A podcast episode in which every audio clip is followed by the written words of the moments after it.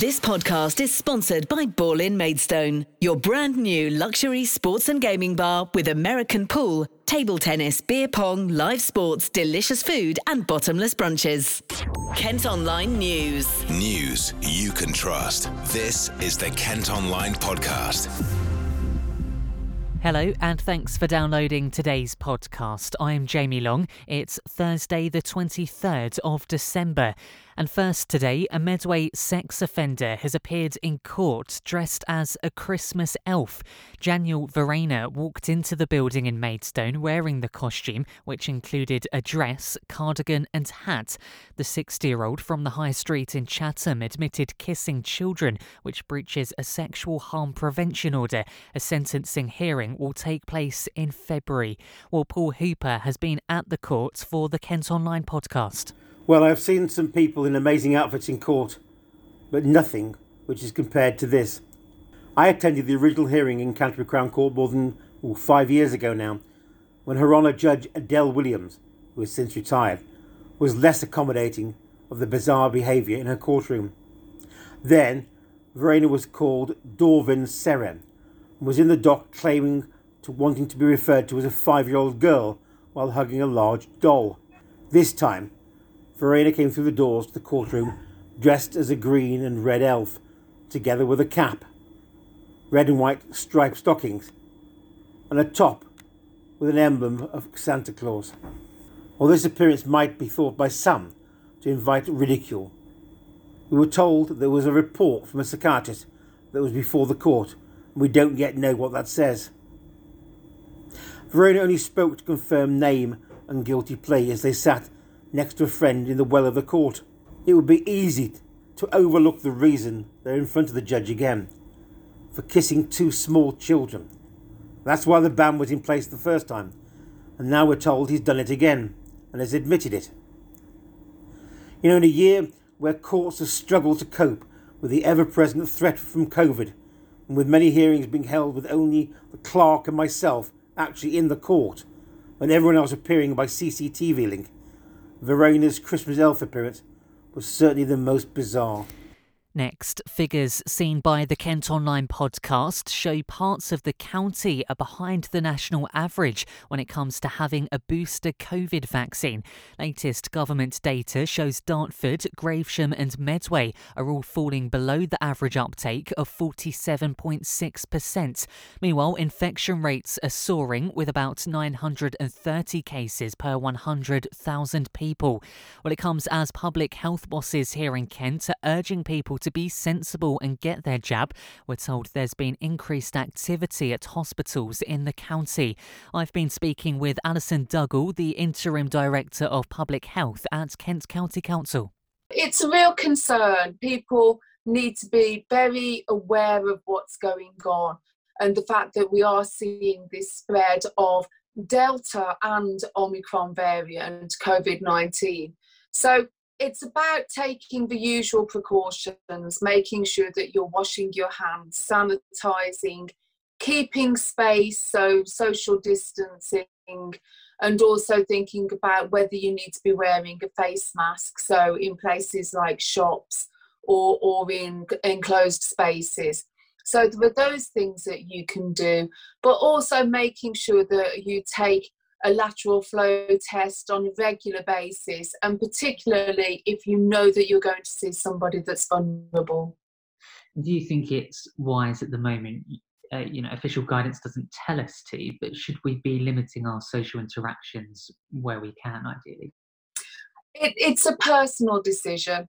Um, certainly, I, I personally am limiting my social interaction with people because I want to spend time with older family members later this week. And, and so people just need to be making that risk assessment. What is it I'm intending to do over Christmas and maybe thinking about New Year as well?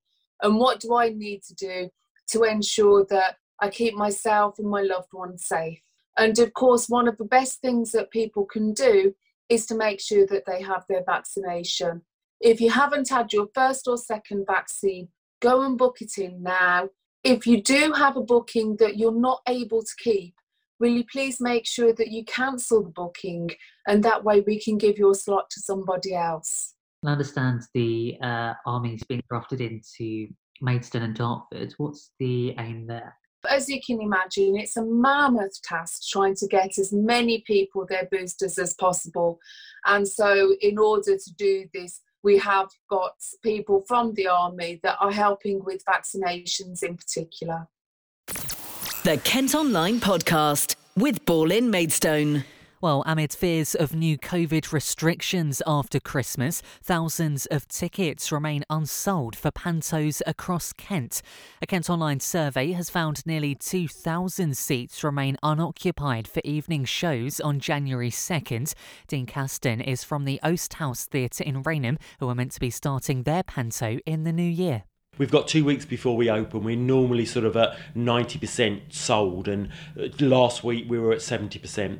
So we're finding, you know, a lot of the groups that would normally come um, are, are, reluctant to. I think some groups are not meeting, they're not back yet, um, and just some people are just, you know, hesitant about coming back into into a small theatre. You know, here at the Oast House we only seat 72, so it's, you know, it's more confined than perhaps, uh, you know, the Marlowe or the, you know, the Central Theatre in Chatham. So.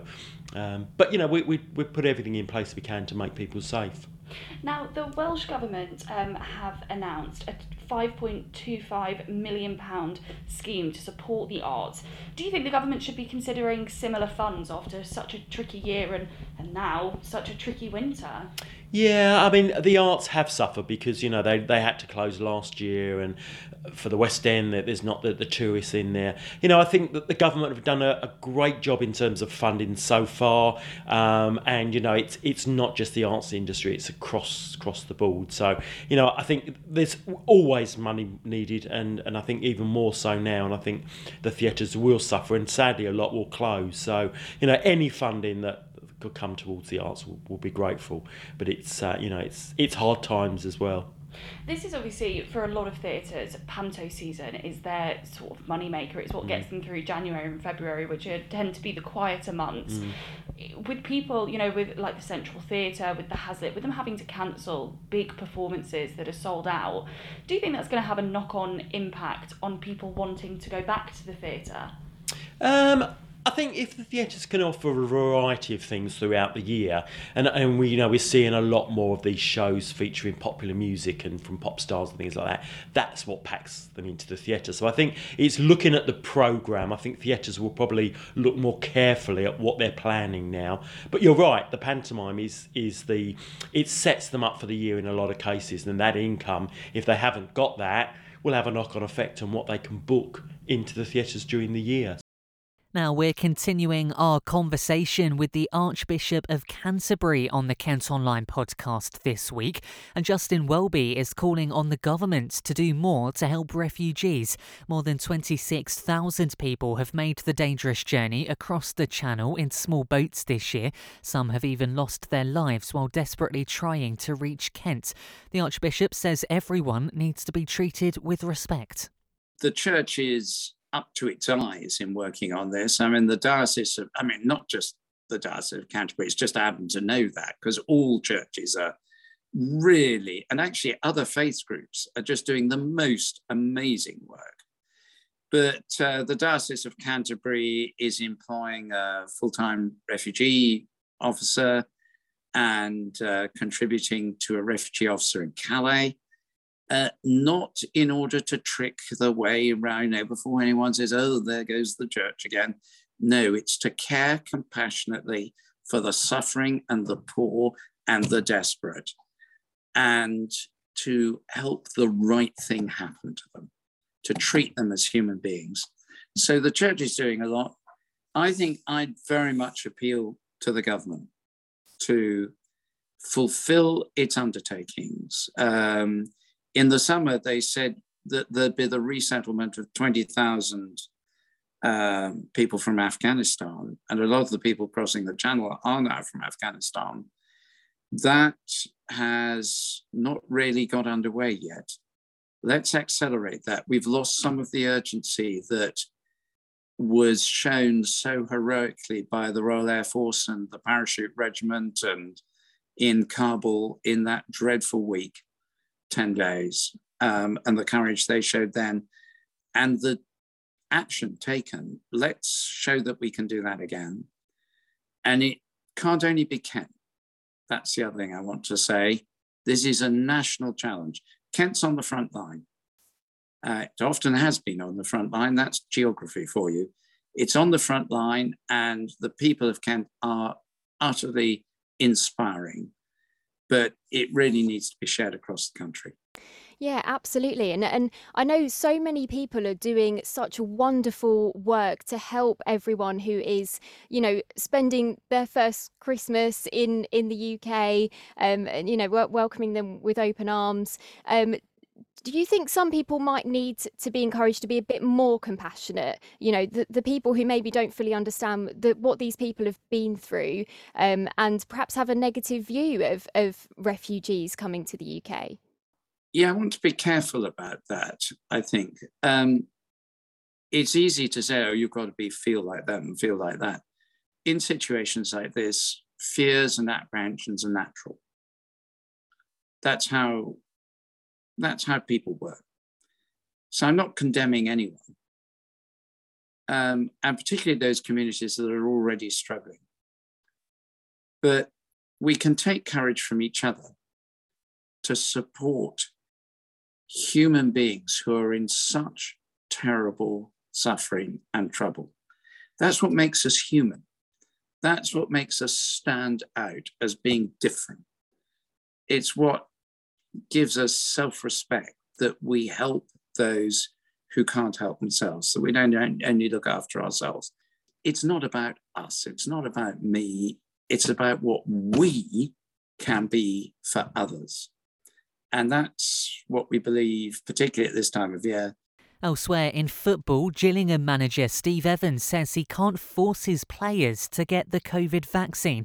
Chairman Paul Scally has already expressed his shock at the number of people within the team who haven't had the jab. Meanwhile, the Gills have postponed their Boxing Day match with Ipswich Town. The Gills remain short of players following a COVID outbreak, which has also caused them to call off Saturday's game against Crewe. They're currently struggling in the League One relegation zone following a number of injury problems. The first houses on a new Garden City development in Whitstable have gone on the market for more than half a million pounds. 400 homes are being built as part of the Whitstable Heights project, which can be seen from the Old Thanet Way.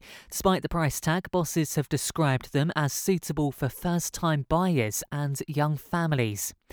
Now at Kent Online, you can see a video of a child making his busking debut on the piano to raise hundreds of pounds for charity.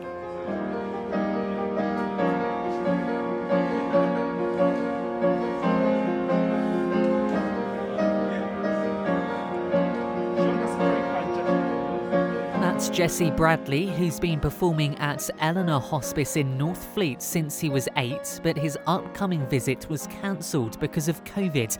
Instead, the 12 year old from Gravesend has played the community piano at Ebbsfleet International Station to raise some extra cash for the hospice. And finally, Medway is going up against 38 other places in a bid to win city status. A competition's being run as part of celebrations for the Queen's Platinum Jubilee next year. An experts panel will work with government ministers to make recommendations of potential winners before details are approved by Her Majesty. Well, that's all for today's podcast. Thanks ever so much for listening. Don't forget you can follow us on Facebook, Twitter, and Instagram, and you can also subscribe to the ad free premium version of the Kent Online website. Just head to kentonline.co.uk forward slash subscribe. News you can trust. This is the Kent Online Podcast. This podcast is sponsored by Ball in Maidstone, your brand new luxury sports and gaming bar with American pool, table tennis, beer pong, live sports, delicious food, and bottomless brunches.